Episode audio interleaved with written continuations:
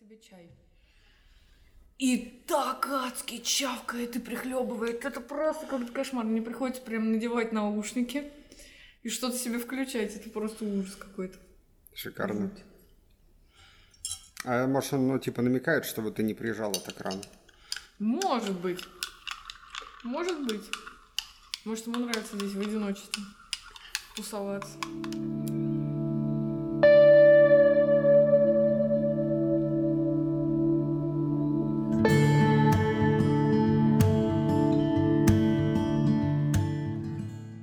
Слушай, я что-то вообще в какой-то прострации. Я даже сформулировала для себя, чего мне не хватает. В смысле, я по жизни или в смысле... Нет, я сформулировала свою для себя проблему. Так. И поняла, в чем мне не хватает мудрости, наверное, и что-то в этом роде. Так. Ну, короче, я посидела, подумала, что не так, почему я себя неправильно как-то веду, вообще у меня ничего не получается. Я разобрала для себя вот эту ситуацию про то, как меня обухом по голове ударили разработчики. Фидбэком негативным. Да. Так. Вот. Ну, то есть, они же напрямую мне не сказали, что, Жень, ты не права, ты неправильно все написала. Нет, они сказали, что есть там, типа, пробелы. Ну, мы их, типа, обсуждаем, ну, приходим к какому-то мнению. Наверное, нужно это как бы еще записывать, Жень. Вот. И... А вот для какого-то джуна моей документации вообще недостаточно. Ну вот, но для меня все равно это было, типа... Я все делаю неправильно, кошмар. И, в общем, я погрузилась вот в это самобичевание свое стандартное, обычное. И я подумала о том, что я не знаю, как себя вести в таких ситуациях. То есть я просто начинаю себя загонять, мне не хочется вообще сразу ничего делать, и я не знаю, как действовать. То есть мне нужно для себя выработать какую-то тактику, когда такое происходит, что нужно как-то начинать действовать. И нужно вот это начинание... действование как-то пробуждать в себе. Но каким способом, я еще пока не нашла, например. Слушай, вот, мне нужно его найти, я так вот для себя это сформулировала. А ты прям для себя решила, что... А в смысле, как ты должна реагировать на критику в твоем представлении? Ты должна такая, эй, с радостной поду переделываю. Да. А как? Не, ну слушай, ну не погружаться в какое-то... Все, я ничего не хочу, я пойду сброшусь с крыши. Ну, конечно, не так, но... Типа, я не буду ничего делать. Мой мозг просто отказывается. Я могу тебе рассказать про одну прекрасную историю. Наверное, один из фидбэков, который я помню до сих пор. Да. Это фидбэк, который мне врезался в голову. И он, разумеется, был нифига не положительным. И это моя первая работа аналитиком. Примерно лет 8 назад. 1,5 года, там, 2 работаю в компании. Или там сколько? Наверное, 1,5 примерно. Типа, что-то знаю. Я уже как бы, уже что-то пишу. Я уже, типа, молодец. И я занимался какой-то аналитикой, интеграцией в наш проект в каком-то банке. Мы внедряли там банковское ПО, и, соответственно, вот какая-то была интеграция, я занимался интеграцией. Был начальник у этого как бы отдела интеграции. И мы делали какую-то задачу. Я, получается, то ли ее не очень качественно сделал, то ли я что-то... По-моему, я забил хрен в какой-то момент и решил, что... Я на какие-то вопросы не буду искать информацию. Но мне вот ее не дали, там, например. Я написал как-то, типа, я же написал, вот все, можно, типа, сделать. А потом стали что-то делать. Стало понятно, что я какой-то вопрос не задал. Собственно, это ничего не выяснил. И тогда меня позвал начальник и сказал, короче, Вить, смотри, такая херня, типа, заканчиваю заниматься, типа, фигней, потому что нужно... Если ты делаешь задачу, значит, нам своей зоне ответственности. Значит, я предполагаю, что ты ее будешь делать, и если как бы, тебе что-то будет не так, ты как минимум скажешь, как максимум вообще ты как бы по-хорошему сам все должен решить.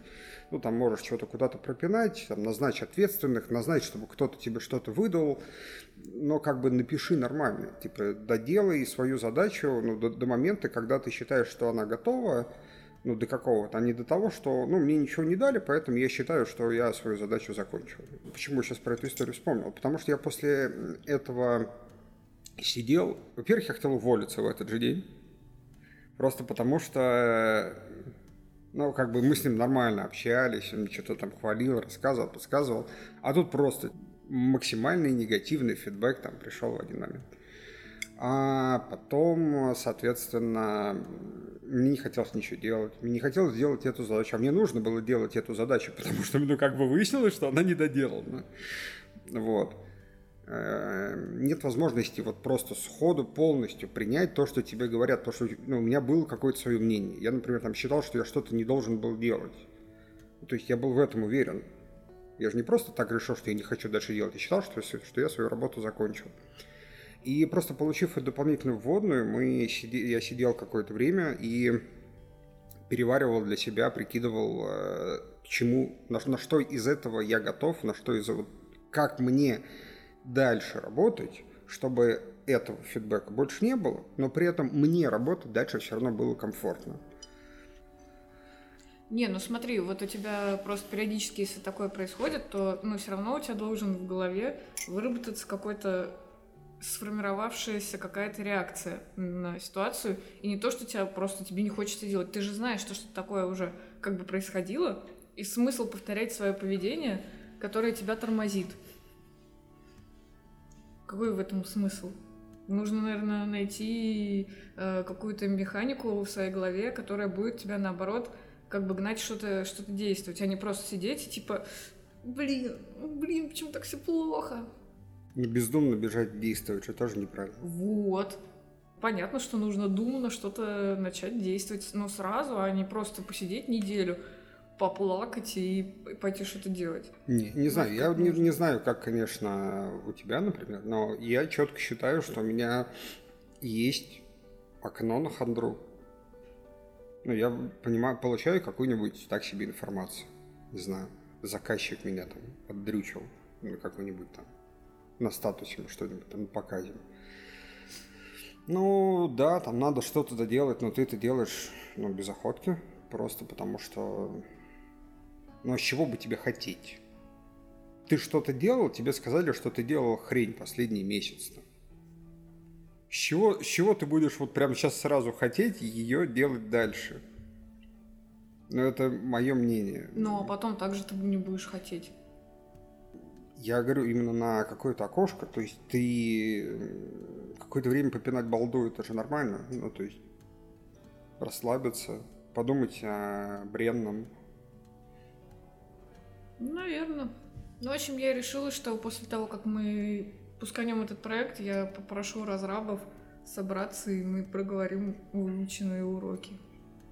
Потому что я хочу собрать все-таки с них их видение и как-то скорректировать, если я считаю, что они неправы, например. Чтобы потом, наверняка же мы еще на каких-то проектах столкнемся, чтобы мы сразу могли понять, как коммуницировать между собой. И я хочу взять какую-то конкретную пример задачи и по ней пройтись. Что было так, что было не так? Да. Потому что я не могу понять, что описывать про рекапчу. Вот надо подключить нам рекапчу V3. Я не понимаю, какие там у нее могут быть настройки, что я могу как бы задать, какие входные данные для разрабов. Я не понимаю. То есть они как-то ее в код встраивают, и все. Угу. Женя мне сказал, нужно понять, какой там выставлять коэффициент. Я говорю, я не сталкивалась еще ни разу. Он говорит, обычно 0,5 ставят. Я говорю, давайте поставим как обычно. Он говорит, стартуют с 0,5, а потом, в зависимости от того, как он ловит ботов, уже настраивают. Угу. Заказчик говорит, что там происходит. Угу. И окей, хорошо, 0,5. Договорились. Выяснилось, что нужно разработать окно какое-то, которое будет говорить, что если бот все-таки обнаружен, что должно высвечиваться. Я не понимаю, это нужно идти к дизайнеру или нет? Зачем, если есть какое-то системное окно? Если это бот, то вряд ли это будет высвечиваться пользователю. Просто вероятность какая? Не очень понятно. Если вот этот коэффициент настраивается, то, видимо, риск ложных срабатываний есть. Хорошо, тогда вместо какого-то поп-апа будет высвечиваться вот эта фраза «Вы бот». И что-то как-то я не поняла, куда это вообще встроить в документацию, и полный какой-то хаос. И все, и тема затухла. Я думаю, надо как-то это поднимать, потому что я не понимаю, им достаточно того, что я прописала, или недостаточно. А ты прям считаешь, что ты должна заранее знать ответы на все вопросы? Нет, я полазила, ни хрена не поняла, пришла к разрабам, и чего? Смотри, у нас есть сейчас проект. И, соответственно, там у нас есть QR. Ты же помнишь QR. Угу. Задача. по ссылке сгенерить QR. Дизайнеры нарисовали, это должно выглядеть. Мы, вот ссылка, вот надо это сформировать. А тут выясняется, что примерно как этот коэффициент 0,5, тут есть какие-то миллион параметров для QR-ов. Я когда-то решал задачу генерирования QR. Не было ни слова про эти параметры. Там. Как-то там разработчики сами это решили. А здесь у нас возник вопрос, что да, вот какие-то эти параметры нужны, разработчик без них говорит, я не могу. И мне кажется, это как раз пример того, что нет какого-то универсального решения. Это все зависит от того, что какие-то пограничные ситуации, если ты о них знаешь, о них имеет смысл разговаривать. Например, в следующий раз, когда я буду генерировать QR, я пойду к разработчику и скажу, смотри, там есть какие-то параметры, коэффициенты QR, тебе их надо или ты сам сформируешь? Ну, потому что для меня это какая-то пограничная история. По факту есть пример ссылки, и вот, чувак, по этой ссылке надо сделать QR. Да, а есть, например, вариант, когда ты не знаешь чего-то, и тогда, когда к тебе приходят с какими-то вопросами, это по сути, повод как раз разобраться, кто должен на эти вопросы ответить. Мне кажется, это же не проблема того, что там, ты чего-то не описал, или то, что теперь ты всегда должна это описывать. Это же какая-то... Это моя любимая часть про границы, как всегда, но... Вот у нас, например, есть тот же самый проект, где мы изначально предполагали, что для того, чтобы быстрее запуститься, аналитика не будет проектировать контракты методов. Ну, как бы, есть фронт, есть логика на бэке, есть интеграции, ну как-нибудь там договоритесь, а мы как бы вот правила интеграции пропишем, фронт с дизайнерами как бы передадим в разработку, опишем, как все должно работать, но как фронт с бэком дружит, как-нибудь там сами разберитесь.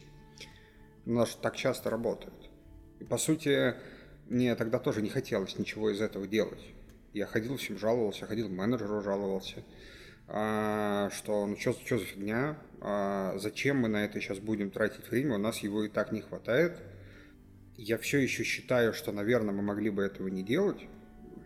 Потому что контракт методов – это всегда такая пограничная история. С одной стороны, разработчики же хотят отвечать за реализацию. А с другой стороны, как бы, поскольку у нас команда разрозненная, то хотелось, чтобы контракты все исходили из одного места, из аналитики. Окей. Но при этом нет полного доверия аналитике. То есть разработка приходит и говорит, ты вот, конечно, нарисовал хорошо, но это все будет выглядеть не так, давай переделаем. И мне не хотелось это делать. Мне не хотелось всем этим заниматься. Мне не хотелось эти задачи решать. И поэтому я несколько дней тоже ходил, типа, не хочу это делать. Мы что-то ругались следом разработки. Вот. В итоге, да, пришлось пойти навстречу. Но мы проговаривали, что если хоть что-то по контракту не нравится, то вы, как бы, по крайней мере, это не молча переделываете. Мы договорились до какого-то процесса. И, по сути, ситуация уже была похожа. Ко мне пришел разработчик и сказал, ну, ты вообще недостаточно написал. Ты что, тут как бы решил, но, чувак, надо еще вот это. Так нельзя. Ну, и не хотелось ничего делать. Это нормально.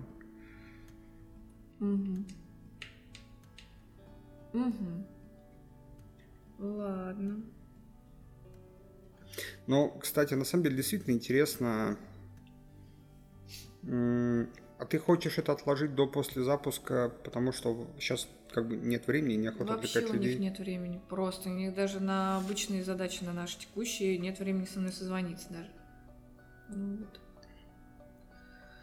Ну, понятно. Хочешь сказать, что все нормально вроде, как адекватно происходит. Не может быть такого, что ты пошел сразу что-то делать веселый.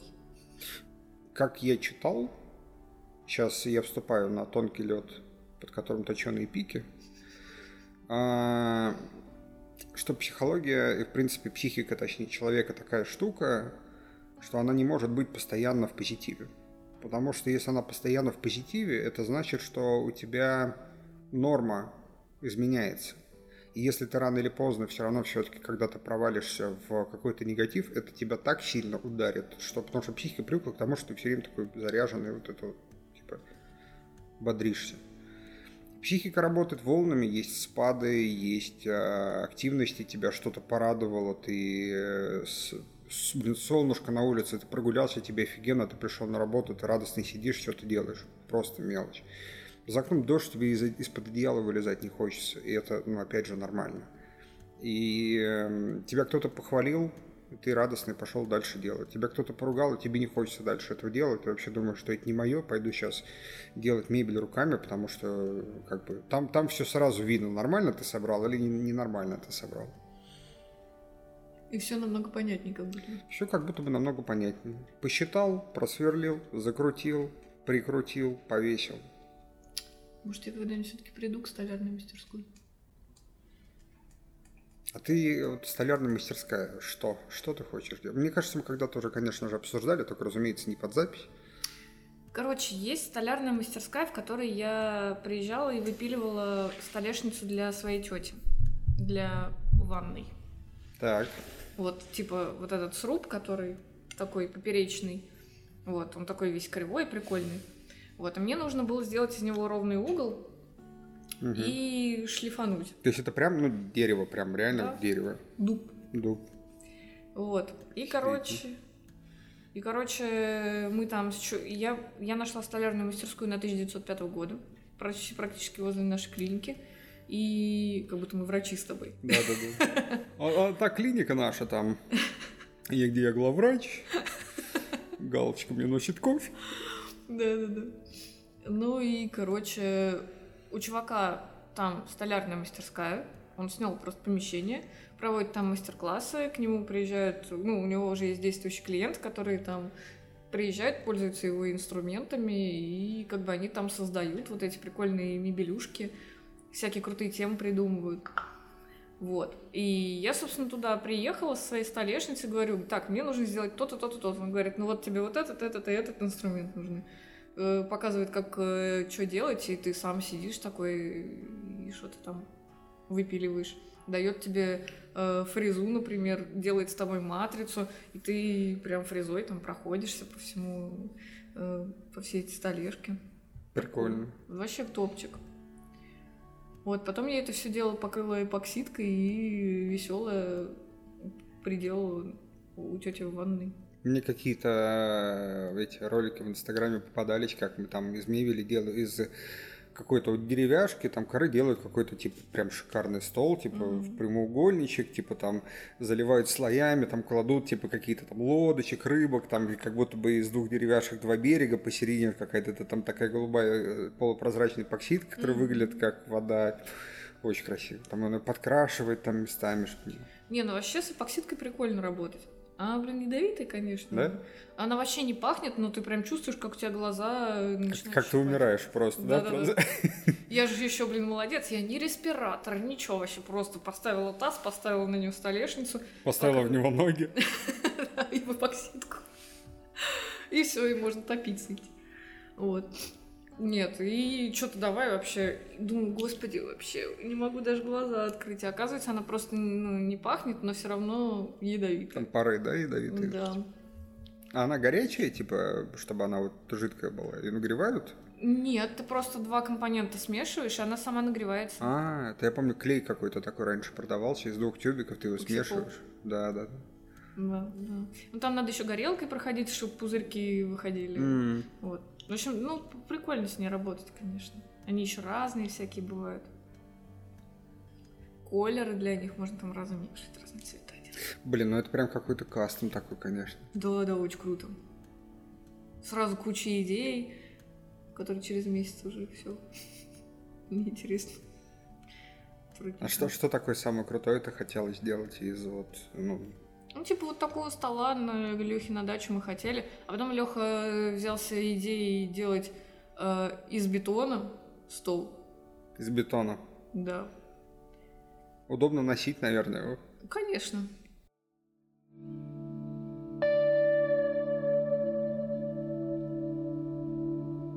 В общем, прикольно. А по поводу вот этой вот штуки, то, что вы с разрабами...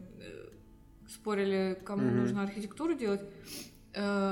Вот этот вот чувак, когда я тебе вчера написала, типа, блин, лучше бы я не смотрела это все. И там, короче, он говорит то, что если аналитик не стремится быть архитектором и проектировщиком решения, то, типа, их надо гнать в шею вообще. Типа... И вот опять получается вот этот странный цикл. То есть придется каждый раз договариваться, что ты делаешь архитектуру, и все как бы смотрят на нее. Предлагают там какие-то идеи, но не лезут как бы в ее действительную реализацию. Разрабы именно. Угу. Типа, делайте, как я написал тогда. Но если ты пишешь, и они не будут делать так, как ты сказал, ну и смысл тогда вообще? Но там же в моей, опять же, представлении очень есть... широкая полоса между проектированием решения,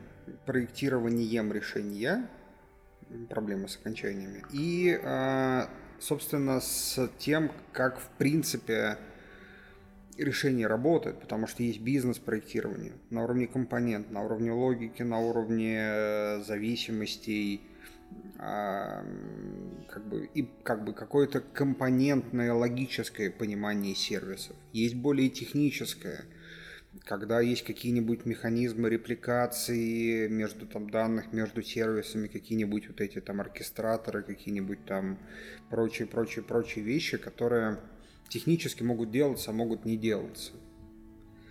И я не уверен, что, например, аналитик достаточно компетентен может быть для второй задачи.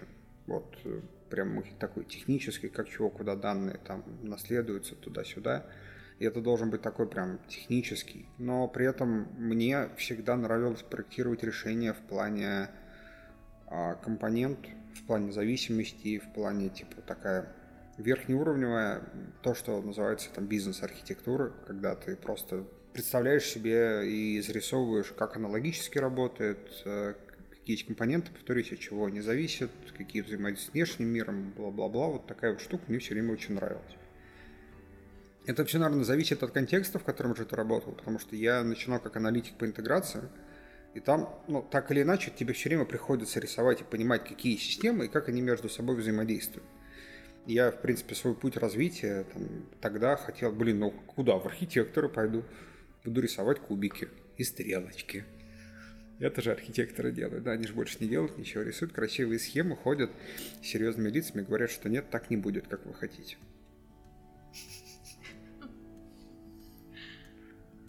Ну, в общем, не знаю тогда. Есть вот типичное деление бизнес-системной аналитики, которое где-то есть, где-то нет, где-то у всех по-своему. Буквально вчера, кстати, пока думал на тему того, о чем можно поговорить, что-то читал, искал, листал, нашел статью, на которой проводился ресерч зарубежных рынков на предмет того, есть ли там аналитики, что они там делают. Еще там? Зависит от страны. Например, в Америке я реально думал, что там нет аналитиков. Что там роль аналитиков распределена там между менеджерами и так далее. Нет, там есть аналитики. И у них точно такой же бардак между бизнесом и системным аналитиком, да. Системный аналитик, который занимается бизнесом, там, и так далее. Это у них все тоже такое есть.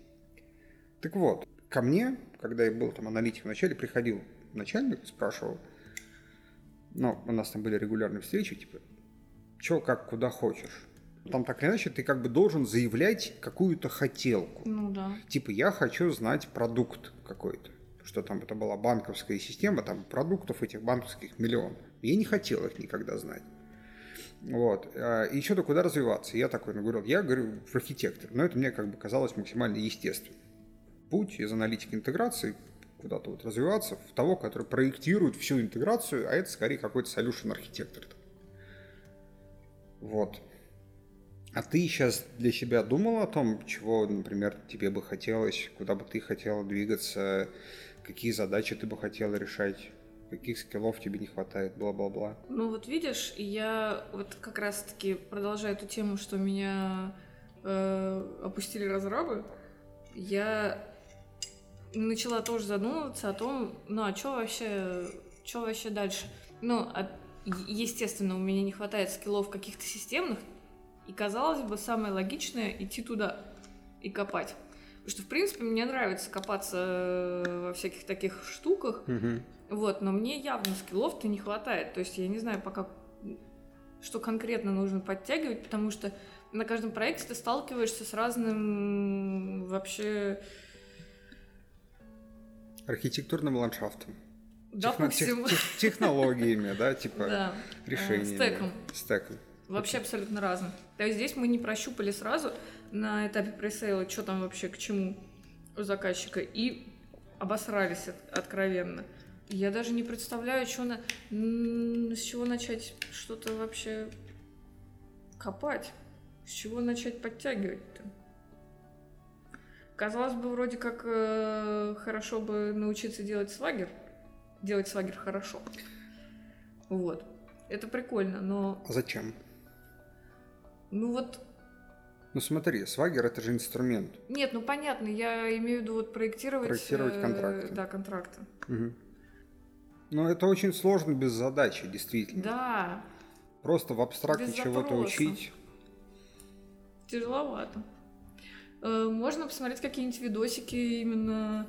какие-нибудь типа по программированию, чтобы лучше понимать разрабов. А ты когда-нибудь пыталась программировать вообще? Мы же программировали в институте на Фортране. Это прекрасно. Это тебе очень сейчас помогает, скорее всего. Вообще просто. Ты же знаешь if, else, loop. Конечно. И что идет за лупом? За лупом. Мы прогали какие-то там всякие задачки на интегралы, на всякую вот эту шляпу. Естественно, я уже ничего не помню. Надо просто сесть и попытаться что-то сделать. Но я же этого не делаю. Смотри, pet project, как называется. Угу. Да, типа дочерний проект какой-то.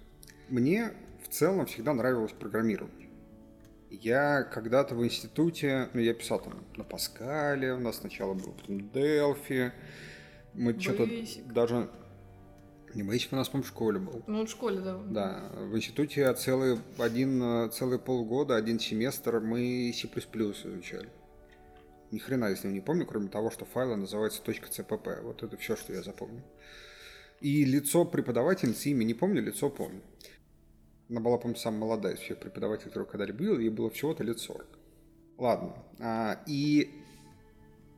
Потом я дипломный проект писал на Delphi, там с MySQL что-то прикручивал, я даже отпуск ради этого брал, сидел, писал, просто не вылазил, неделю вечером писал, очень было интересно, потому что была какая-то задача.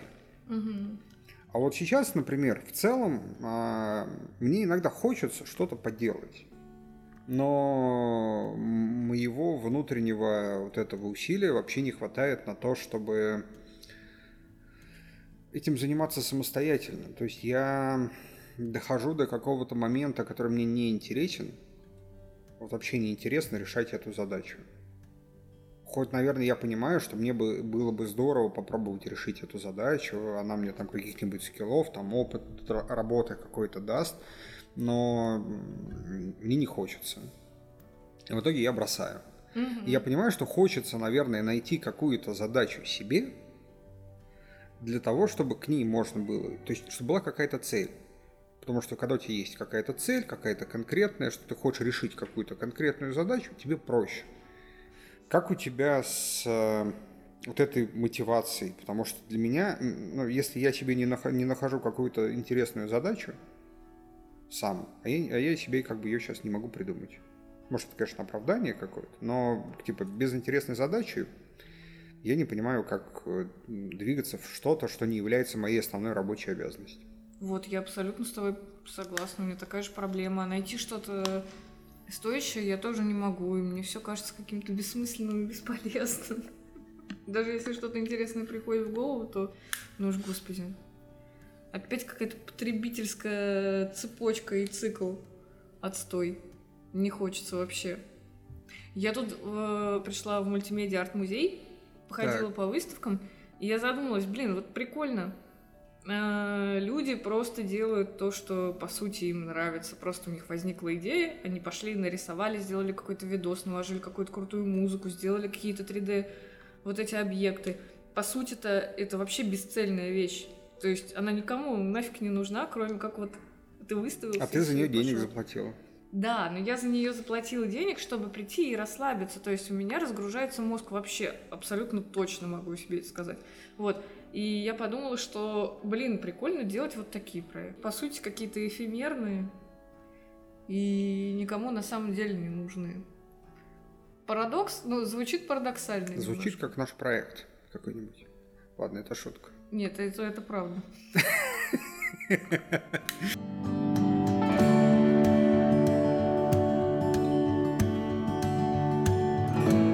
Ну, в общем, вот к нахождению задач. Я не знаю вообще, мне ничего не хочется делать вообще абсолютно. Какая-то вообще хрень. Хотя я знаю, что если что-то мне придет в голову, я точно сяду, и я не буду вылазить из этого, потому что когда Леха с другом открывали мастерскую, у них им взбрело в голову сделать второй этаж. То есть там очень высокий потолок. Они такие, давайте бахнем, вон несущие эти конструкции, можем прям к ним приварить балки и сделать там склад на втором этаже. Да. Я говорю... Вы чокнулись, какой нахрен склад? И они обсуждают то, что они возьмут 5 на 5 вот эти профили, профили. Квадратные, причем квадратные, приварят. И склад. Прям. И сделают склад. Я говорю, а что вы там хранить собрались? Запчасти там, движки разобраны. Все максимально легкое, что комфортно может там лежать. Да, вы что, ребят, если кому-то это на голову упадет, вас просто к уголовке... прижмут, и все. И что вы будете делать? Да нормально все будет, что-то начинаешь. Я пошла, я подняла свои универские сопроматовские формулы. Я начала, рассчитывать эту конструкцию. У меня получился огромный-огромный расчет. И тут, я делала это где-то, часа 4, наверное. И тут я понимаю, что я ошиблась в самом начале в цифре. И думаю, нет, пересчитывать я это не буду. Я подумала, что нахрена я это делала на листе, надо было в Excel, чтобы просто поменять число, и все пересчиталось. Но дебил. Я прям заморочилась, прям рассчитала балки, все дела. На нагрузки, прям эпюры нарисовала. И в итоге второй уровень они пока решили не делать? Не, они не стали делать, мы туалет сделали, построили и на этом закончили. Самую важную часть завершили и до свидания. Вот. Я... Вроде хочется чего-то. По сути, когда ты ищешь какую-то задачу для себя, можно сказать, что ты пытаешься придумать такое хобби, но которое еще может быть полезно. Так точно. А в принципе у тебя с хобби как?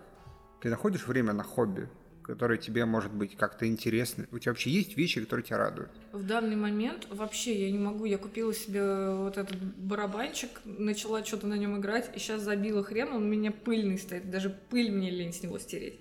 Потому что сейчас я вообще... у меня просто нет времени, я занимаюсь самобичеванием. У меня нет времени на хобби.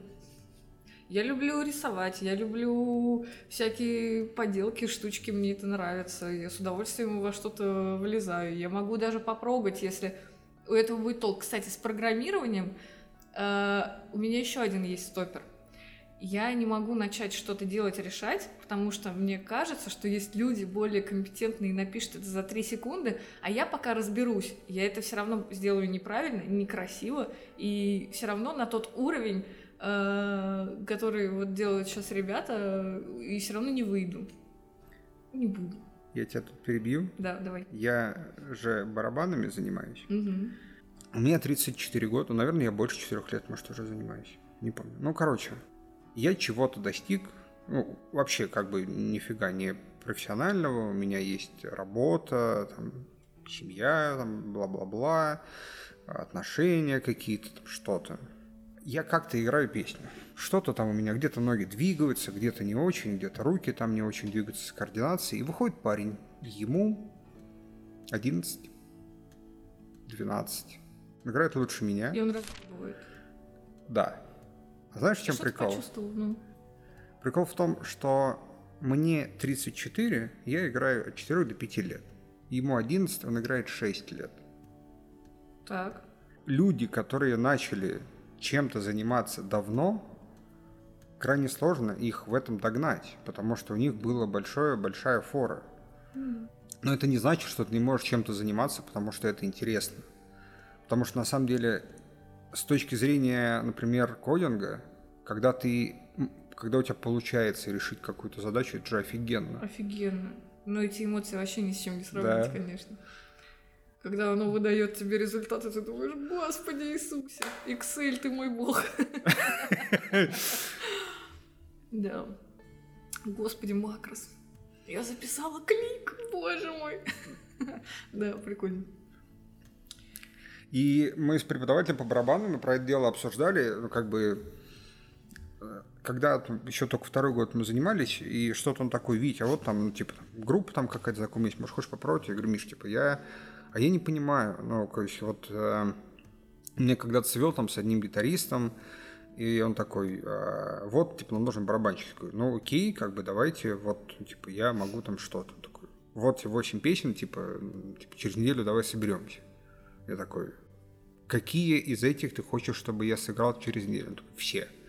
Я говорю: я не буду через неделю это дело играть, потому что у меня есть работа. Это для меня хобби. Такой: а как ты поедешь в тур? Я такой: что?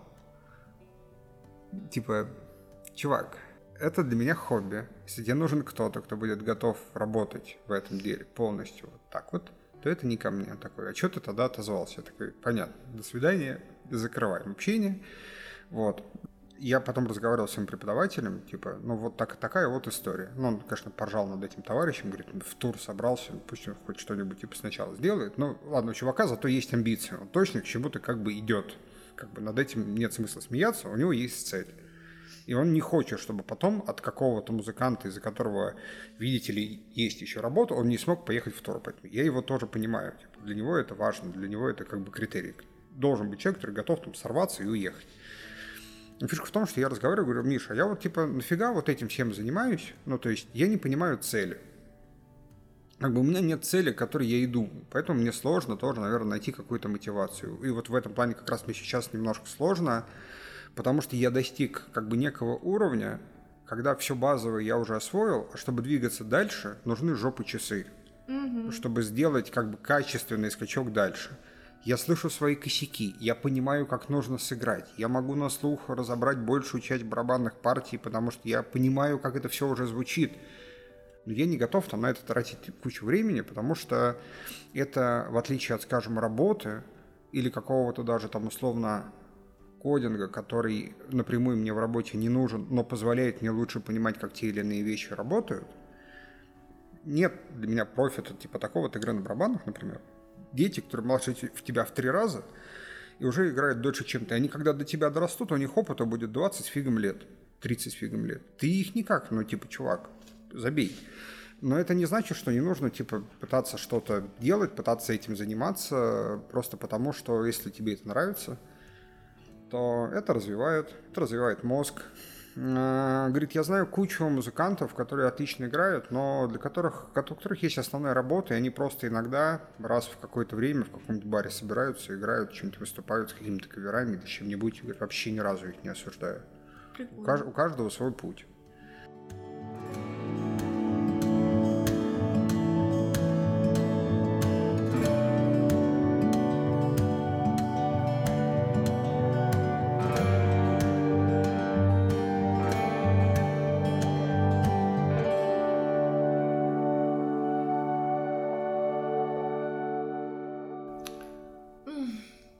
Что-то я вообще на все свои увлечения забила. Танцульки забросила. Да нет, просто что-то собраться не могу никак. Что-то сделать.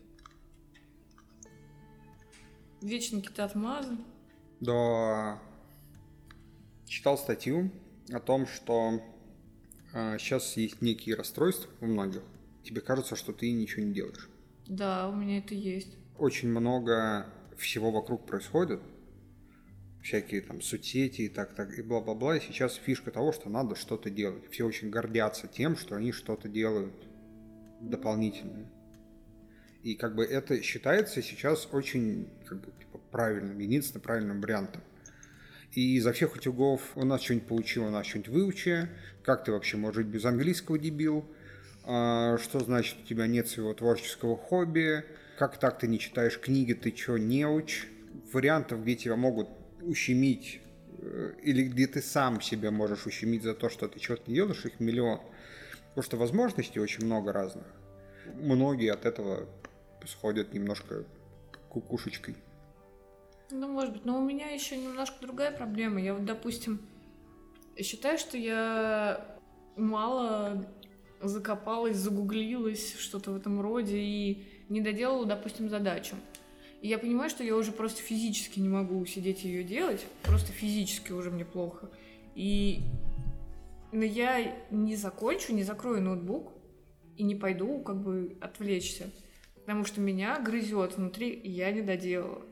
Вот я не сделала все, чтобы закончить эту задачу.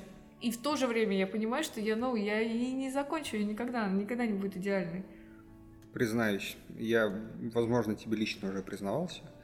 Я, знаешь, когда перестал читать книги. Я перестал читать книги в принципе.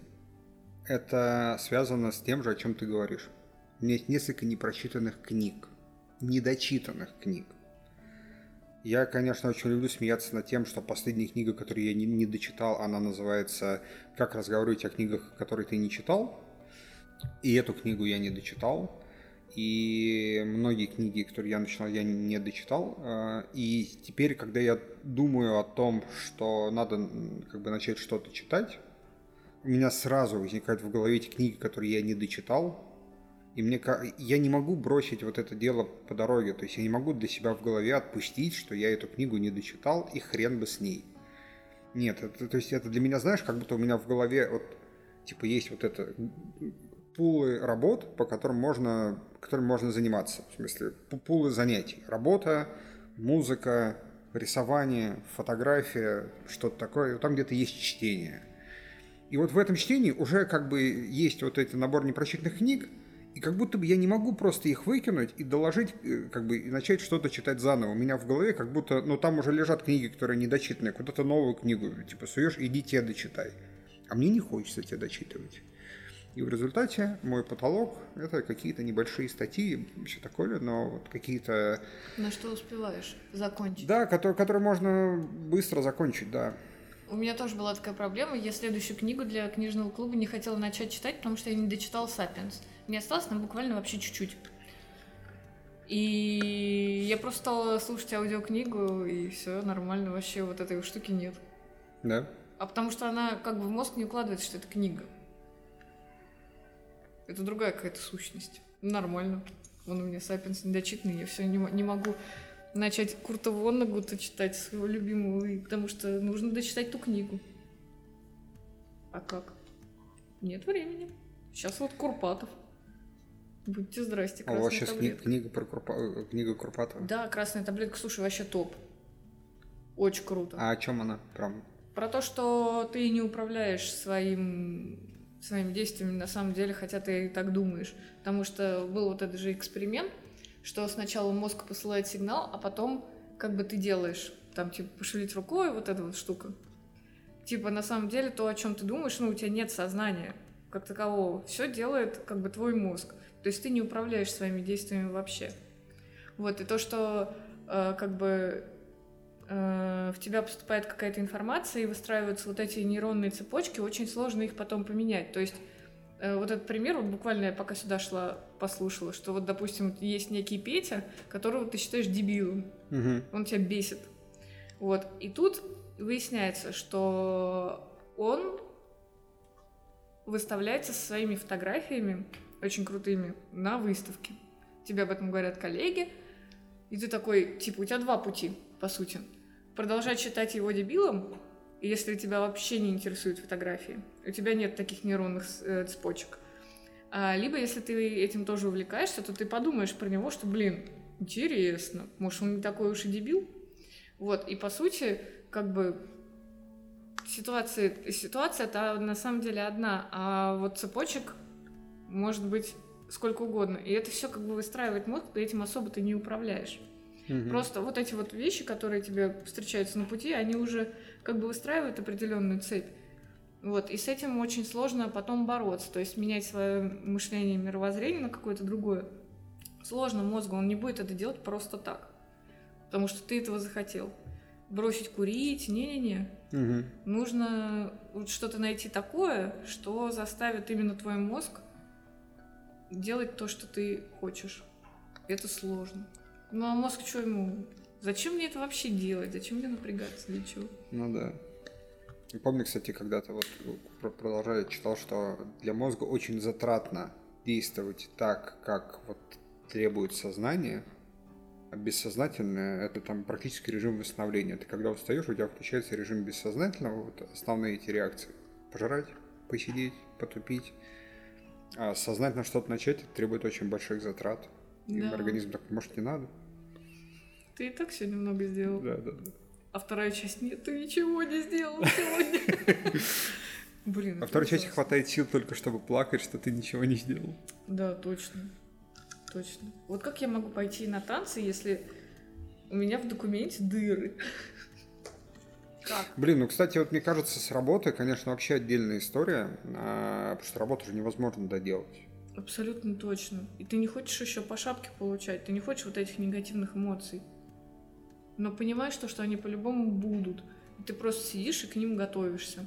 И не можешь как бы взять, прервать эту цепочку и пойти, блин, потанцевать. Поэтому на работу приходишь рано, чтобы сидишь, готовишься. Так и есть. Реально. Нет, что-то пописываю. Ну, просто утром еще тебя никто не отвлекает, нет никаких созвонов. Угу. Можно хоть что-то поделать. Вечером уже сил нет, а с утра вроде как ты свеженький. Что-то можно еще додуматься написать.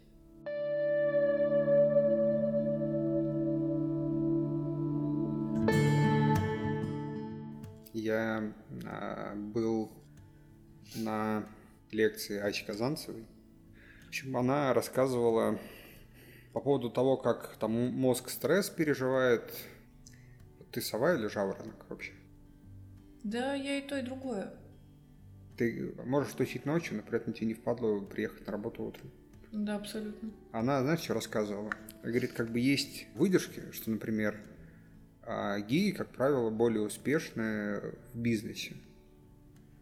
Но при этом как бы непонятно почему. И как бы скорее всего, если мы отталкиваемся от причин, когда ты в более высокой социальной среде, там более свободно относятся к твоим как бы другим предпочтениям. И поэтому они туда как бы стремятся попасть, чтобы их не гнобили, поэтому они достигают больше.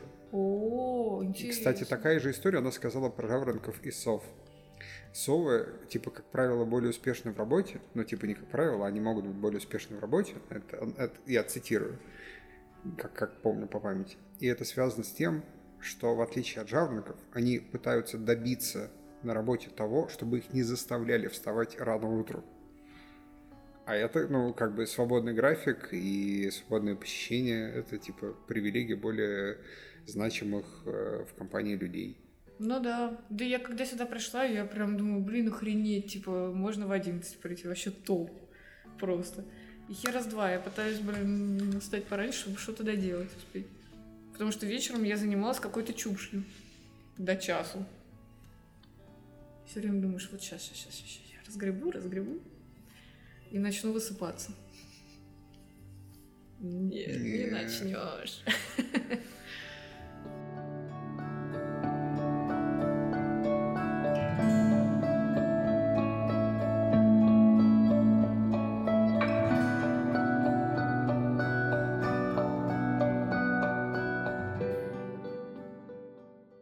Что тебя больше всего утомляет? От чего ты устаешь? От себя. От того, что мне вечно приходится заставлять себя что-то делать. Ну смотри, для тебя сейчас текущая работа. Это же такая первая работа аналитика, которая автоматизацией занимается, да? Такой прям типа от начала до конца. Или это не первая такая работа? Первая, абсолютно. То есть поток информации сейчас вообще просто какой-то колоссальный. Ну до этого ты тоже занималась чем-то, ведь связанным с аналитикой. Ну да. Что у тебя было до этого? Ну вообще построение самой системы управления. То есть построение процессов компании. Угу. Перевод их как бы на бумагу, угу. На систему. Вот типа формализация процессов, вот эти всякие какие-то оптимизации. Да, поиск вот этих узких мест. Бутылочных вот горлышек. Ужас, звучит ужасно. Вот. Ну по сути, да. Ну смотри, там у тебя задачи были другие. А там было такое вот что-то, ну, какие-то похожие вещи, что типа я не могу, не хочу? Или там, может быть, такого потока работы не было? Там было не могу, не хочу именно с тем, чтобы пойти к исполнителю и что-то у него выяснять, потому что обычно это негатив. И нужно это как-то сразу... Чего вы лезете в мою работу? Да. Сейчас меня уволят из-за вас. Нет, один раз на меня просто наорали по телефону, вообще ни за что, как потом выяснилось. То есть я даже понятия не имела, о чем вообще человек говорит. Но я, видимо, это откуда-то из детства идет, я не могу воспринимать крик. Угу. Мне прям дурно становится. На меня один раз попытался накричать начальник, и я ему прям жестко ответила, сказала, я не буду в таком тоне вообще с вами разговаривать. Я охерела, он подошел, извинился потом. Я была в шоке просто. Вот. И это тоже была ситуация, в которой я была не виновата. То есть там даже... Это вообще была моя самая первая работа. Архивист. Архивист. Да, мы нумеровали странички с ребятами. В институте я работала. Прикольно. Захотелось сдуть откуда-нибудь пыль. Да, но это было прикольно тем, что мы устраивали соревнования, кто больше пронумерует. И я прям эту систему сделала типа двух пальцев. Ты двумя пальцами просто перелистываешь и пишешь циферки. Офигенно вообще. Потом нам купили вот эти штампы. Ты просто проставлял штампами. Прикольная штука. Вот, и, короче, и меня просто подставила одна тетка. Она вообще просто не пронумеровала ни хрена, но завязала... как бы уже на передачу в архив, и это потом обнаружилось. И она сказала, что это я нумеровала вот эту херню. На меня пришли, наорали, я вообще не поняла, я даже этой задачей не занималась. В итоге выяснилось, ее уволили за то, что она, типа, оклеветала работника. Вот. И, короче, я забыла, о чем мы говорили. Я спрашивал по поводу того, что тебя выматывало на прошлых работах. То есть, какая там была усталость? Другая, такая же? Другая. Здесь мне вроде как... Ну, мне страшно, да, идти к разработчикам что-то обсуждать. Мне кажется, я тоже словлю негатив. И вот это вот нужно еще решить, кому-то что-то пойти. Это тоже, наверное, идет оттуда. То есть, мне все время кажется, что сейчас начнется... Ой, Жень... Ну как можно этого не знать, господи, и начнется вот это, или у меня нет времени, давай потом. От этого тоже устаешь, когда себя заставляешь идти что-то с кем-то общаться. Всегда стрёмно, что тебя пошлют просто. Это когда приходится делать какие-нибудь исследования, там, анализ чего-то. У тебя есть какие-нибудь контактные лица? И вот есть, допустим, человек, с которым ты познакомился, и уже как бы можешь общаться, он адекватный, ты ему можешь там написать, позвонить, обсудить. А есть люди какие-то, ты их вообще не знаешь, у тебя такие, вот этот человек, надо с ним, короче, выяснить. И так не хочется. А мой интроверт внутри такой, Вить, давай мы притворимся больным и пойдем на работу. Давай мы сами что-нибудь напишем. Что-то сделаем, да. Скажем, что он сказал. Да.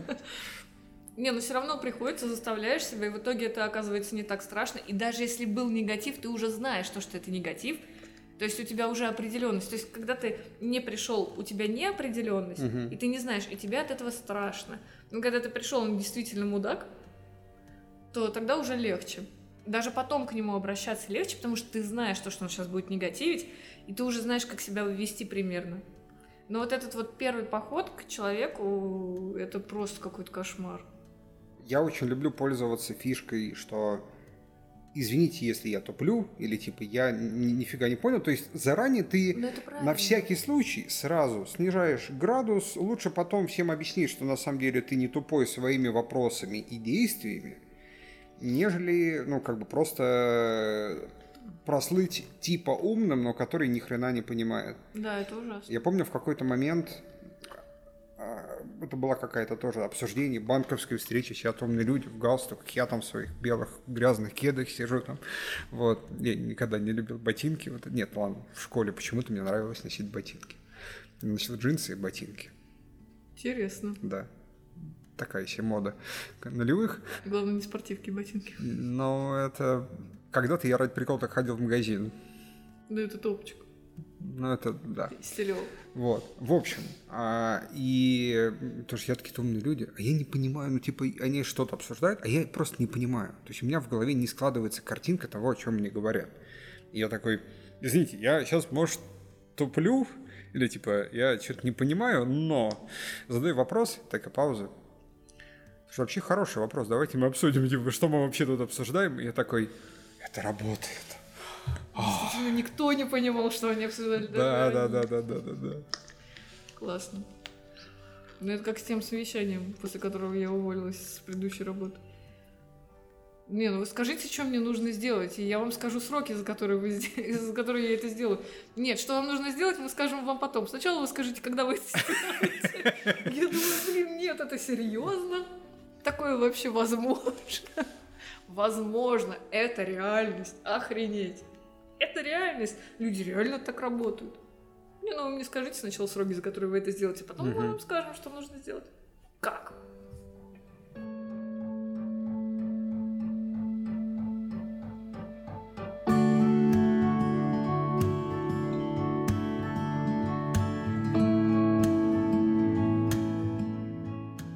Даешь ли ты, получается, больше на текущей работе, чем там на прошлой работе? Да, значительно. Да?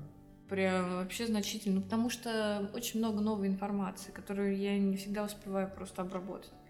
Потому что на тех работах застоялось как-то мышление, понимаешь? Ничего нового особо для тебя не было. Угу. Ну, сменилось там бизнес-студио тебе на Арис. Господи, вообще... 3 секунды, и все, и ты уже в ней работаешь. Ага. А тут-то нет, тут все новое. Какие-то сайты, какие-то пользователи, блин, этих сайтов. Еще о них думать надо. О пользователях? Там-то ты думаешь о работных организациях, в принципе, все в одной лодке. А тут какие-то неизвестные внешние люди, их тысячи. Ужас. Получается, что...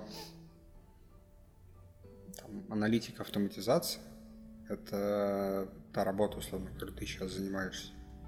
Она, да, тратит у тебя больше каких-то, возможно, неравных сил и так далее, чего-то подобного. Как тебе кажется, есть люди, кому такая работа вообще может не подойти?